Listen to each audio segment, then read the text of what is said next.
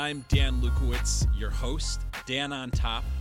I'm always humbled and amazed at the quality of guests that we have on our show here. And today is no exception whatsoever. Please welcome Greg Katz, Chief Strategy Officer at TSCG, the shopping center group. Greg, how you doing? I am great. Thanks for having me on. Yeah, it's our pleasure. Absolutely. Really happy to take this opportunity to put you out there and let our viewers really get to know who you are. So let's just roll with that, Greg. Who is Greg Katz? Well, depends on if you ask my wife, my kids, or my coworkers. But um, so I am, uh, as you mentioned, I'm Chief Strategy Officer for the shopping center group, now known as TSCG. Um, my my core role is to uh, look at the infrastructure, technology, uh, data, research, marketing, et cetera, and try to holistically um, combine those all together to create some innovation and strategy that can take uh, TSCG to the next level and, and keep it in the forefront of, of, of that innovation, um, as well as combining that with the, with the human capital side of things. Excellent, excellent. And what would your wife say to that question?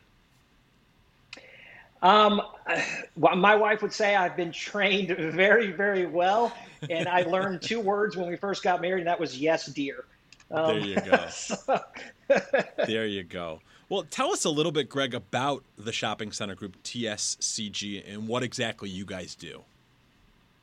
So we are uh, we are a retail real estate um, brokerage company uh, that was founded about 35 years ago, and we have we really have some distinct service lines. We, we were founded as a tenant representation organization um, uh, back in the day and have expanded to include uh, third party leasing and, and property management, investment sales, uh, as well as um, uh, research, data, and analytics. And so all of those are revenue generating lines for us. We have about 20 offices and approximately 250 people, um, and most mostly on the East Coast we have one office out west in Santa Barbara. Wow. Okay, great. Well, listen, in 2020 and now into 2021, retail is a scary world. So, talk to us a little bit about retail and what happens to retail in a, a post COVID world. You know, it's interesting. Dan, as I look at all of, of this and, and I go all the way back, I, am a retail kid. I was uh, I was literally born into a retail family, and and uh, the family business was a catalog showroom company back in the day and, and used to run the aisles and play around with and, and, also make my christmas and, and birthday lists as i was going through. But um, you know as i as i look back i remember you know the catalog showroom business and, and i remember everyone saying that mail order was going to um, kill that business. And then i remember uh, the department stores coming along and the department stores were the next great thing and that was going to Uh, you know, kill the existing retail business. You know, I, I think over time, you know, e-commerce was that next, you know, somewhere in there was that next big wave, right? Sure. The direct to consumer e-commerce is going to kill retail. Retail always seems to find a way, right? And it always seems to morph and change and and find that way to survive and, and does a pretty good job of it. And I don't think this is any different. I, I do think this is unlike anything we've seen in a long, long time. But I think retail will come out of this more innovative um, and uh, with a better understanding of the company. I, I think uh, I think people have short memories. I think uh, the experience becomes more important than ever, and that experience is no longer just in store. That experience is the whole buying process, right? Absolutely. Is it whether it's right online, whether it's in store, whether you know whether it's a combination of both. Uh, and, and I also think that the, the point of sale is changing. And, and I think that the traditional impulse purchase and the traditional point of sale is going to continue to morph and evolve everything from what we've seen with Amazon Go uh, to drive through to buy online, pick up at curb, um, even to buy online, pick up at store, right? And all of those come with their distinct challenges, but it, it changes it changes that point of sale and it causes retailers to have to get more creative and more innovative. So I see that happening. I see it happening quickly, and, and I think those that are out in front will be the ones that, that lead the charge and, and are successful. Yeah, absolutely, Greg. I couldn't agree with you more. And you know, a lot of people ask me the question. They say, "Dan, is retail dead?" And I always tell them that as long as people like you and I are around and we've got a buck in our pocket, we're spending money. Retail isn't dead. Retail just changes. And you know, a big buzzword of today is you know the omni-channel fulfillment, and I think that that's something that you and I agree on. What we're seeing is just a shift more towards what works for the retailer and what works for the consumer. So whereas before people would walk into stores, that would be the way that they fulfilled their orders. Today there's multiple ways, and we're seeing that that is kind of what's being stressed today is what works for the retailer, what works for the consumer. Are there any other emerging trends that you see in retail that you know maybe somebody in your perspective uh, is aware of that, that that other people aren't necessarily thinking about? Well, it's interesting because you mentioned omni-channel, right? And I, I think originally omni-channel was meant from a retailer perspective, right? I've got to be in all channels to reach the customer, and I, I think that omni-channel is changing. I think it's more it's the customer, right? And again, I know that's the fundamental part of retail, but it's it's it's now putting the customer in charge of all those channels and personalizing all of those channels. So I don't think that you can have this blanket omni-channel strategy anymore. I think it has to be how do we make sure it's seamless experiences for the customer no matter where they are, where they're at because as you know and as you mentioned a dollar in our pocket and I would take that a step further we could have a dollar in our pocket or we could have our smartphone, right? Because yeah. both both do the same thing now. And I think that that retailers are having to realize that you've got to be able to get to that customer and do so effectively and efficiently no matter what they're doing. So you could be in the car, you know, at, at a, in a traffic jam and everybody stopped and you, you know, you want to buy something real quick, on, you know, whatever it is on at Target, right? You put it online so you can pick it up at the store later. And so I, I think that that philosophy has changed. I also think it's making its way back to the store, and stores are starting to look at it doesn't have to be an in store purchase to be a successful brick and mortar location. And, and going back to that retail is dead, I think it's real important to understand it's now about market area instead of store. If, if, if I come into a, a Best Buy and, and I look at a TV and I see the TV and I you know, I'm drooling over the big, nice 80 inch widescreen TV, right? That's what I want. But I'm going to do my research and homework and make sure it's really what I want. And I may leave the store. If I'm that store employee, I want to make sure I've provided that best experience possible. Let me touch, feel, see, understand what I'm getting. If I buy it online from Best Buy or I buy it in store from Best Buy, it's a win for Best Buy, right? So I think there's more people starting to realize it's about the whole area and it's mm-hmm. about how we get the customers to purchase. So I think that's changing philosophies of store sizes, what stores look like in terms of that experiential, um, and again, the seamless transaction piece of the equation um, is is you know of, of extreme importance. I think is going forward out of COVID. Yeah, those are some excellent points. I mean, you're absolutely right. If a customer comes in store and that's just part of the experience, but the actual transaction isn't you know consummated until later when they're at home on their computer. There's nothing wrong with that. And i think that that it's important to recognize that the whole experience is shifting. Uh, there is an omni-channel fulfillment, you know, that's going on, but there's also uh, like a, a, a, the customer has now an opportunity to consummate the sale at, at, many different places along the line. I think that's important to recognize. You know, I was I was kind of astounded going into some of the retail locations around my home this holiday season, whether it be Nordstrom or Micro Center or Best Buy, to see just how much of the store was devoted to orders that were placed online. It was incredible. You walk right in, and it's almost like, you know, I want to say 10, 15, 20% of some of these stores were devoted to orders that had already started and now the customer is coming to pick it up and i think it's fascinating you know i was reading some literature actually barry wolf put out that the cost to do a buy online pickup in store transaction is about 10% of that for a traditional e-commerce transaction and i think it's fascinating to see how retail is evolving at this point uh, great points, and and I think you know a couple of things to that. One is it it's a it's it's just continues to be a distinction between you know brick and mortar and Amazon, right? Again, again, there's there's there's multiple points that you can touch and feel and see. Amazon, you're you're going to have to be online, and these days there's all kinds of questions about trust and who you're buying from and all mm-hmm. this. When you go to to your point, when you go to Best Buy, you know who you're buying from right? You know what you're getting, you know who it is, you know the retailer, you know the reputation, et cetera. Um, and, and I think the other thing is what you mentioned, which is I think that this the seamlessness of the transactions uh, are causing some some retailers to relook at what they do and how they do it.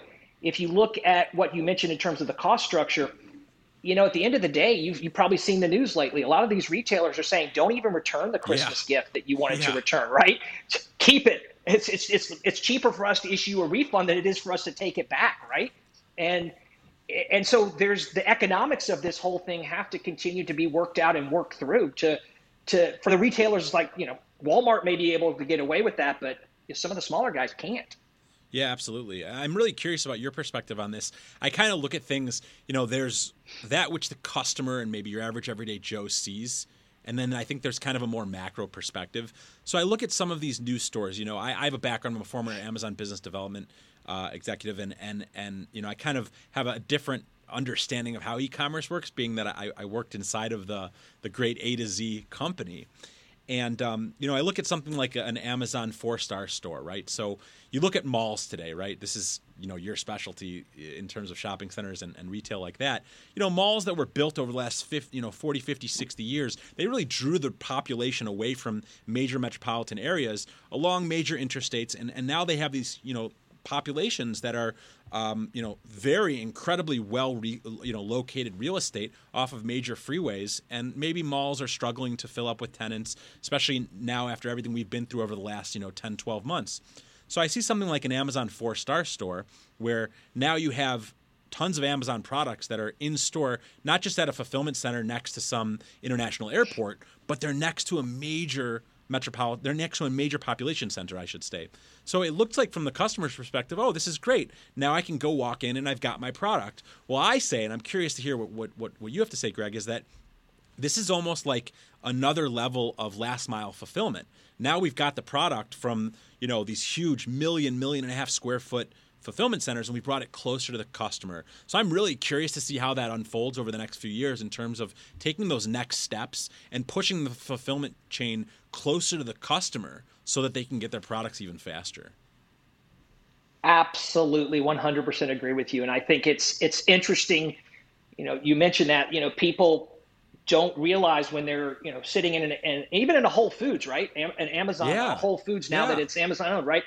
I cannot tell you how many trips I made to Whole Foods over the last couple of months returning my Amazon purchases. Yeah. But you know, being able to pick them up and return and the it, you're you're changing that whole dynamic of that last mile. And you know, I think one of the first out of the gate of any significance to realize that was Nordstrom, right, with their Nordstrom local.